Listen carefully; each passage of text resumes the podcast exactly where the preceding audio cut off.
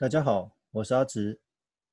今天一位 CFP 的日常，要与各位分享的主题是：未来历史或将记载着二零二零前与二零二零后的差异。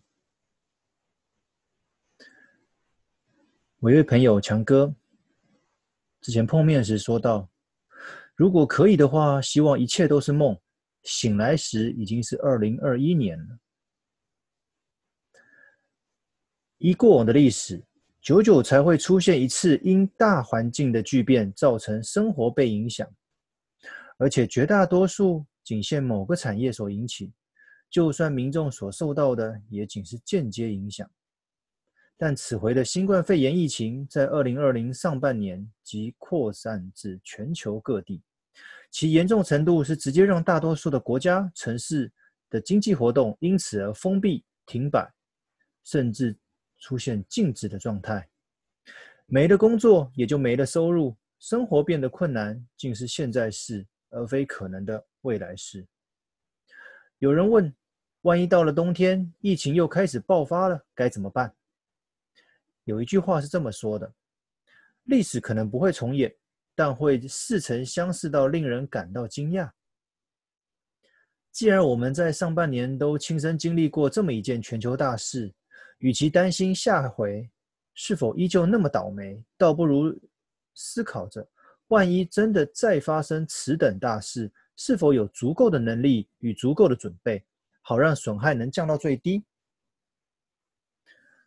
不改变生活，就等着生活被改变。若有长期追踪我的理财文章，相信应该很常见我提到“风险”两个字。既然是预期的可能风险，我们是。该有所准备才是。在此可分为工作收入和理财收入两部分来检讨。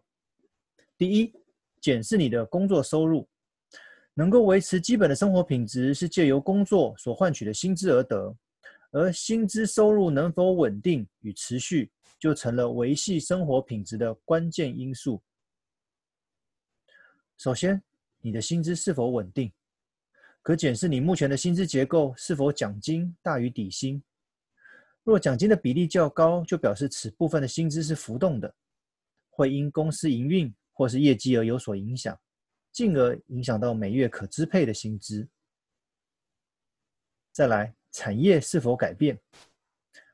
在此回受到较大冲击的就是以劳力为主的服务业，例如观光、餐饮等，因为疫情所造成的影响，并非营收短少。而是直接归零，可借此思考目前所待的产业是否仍有前景，是否会因着疫情而产生质变。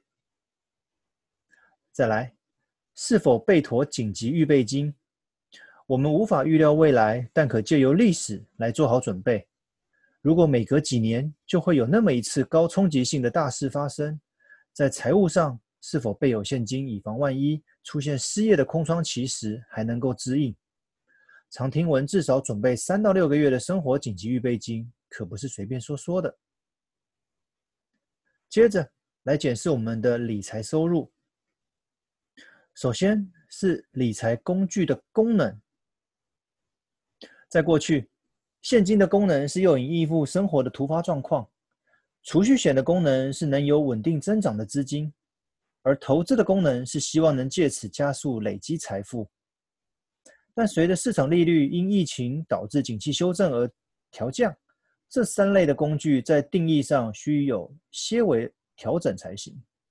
现在，现金的功能仍旧是用以应付短期的生活突发状况，而储蓄险的功能是用以应付未来生活的突发状况。因为原本稳定增长的功能因利率而被弱化，投资的部位依旧希望能借此加速累积财富。但预期的长期平均报酬率因风险考量而需向下修正。其次，目前投资部位抗风险的能力，各国印钞救市的举动，在零八年的金融风暴就有了执行的经验。此回不过是将印钞机的产能全开，让股市尽早恢复常态罢了。但此举严格说来，只是救了股市，并非救了经济。而投资市场却因着大量的资金进场而让波动加剧，因此未来的投资操作需对波动风险有所准备。如何降低风险、增加获利是重要的投资功课。再来，有关被动收入，我们人不可能无止境的工作，但生活却需一时维持下去。未来的收入来源就成了一个重要的课题。试着逐步借由理财工具拉高非工资收入的比例，才能有效降低工作或产业的改变所带来的财务影响。收支管理是财务检视时的关键要素。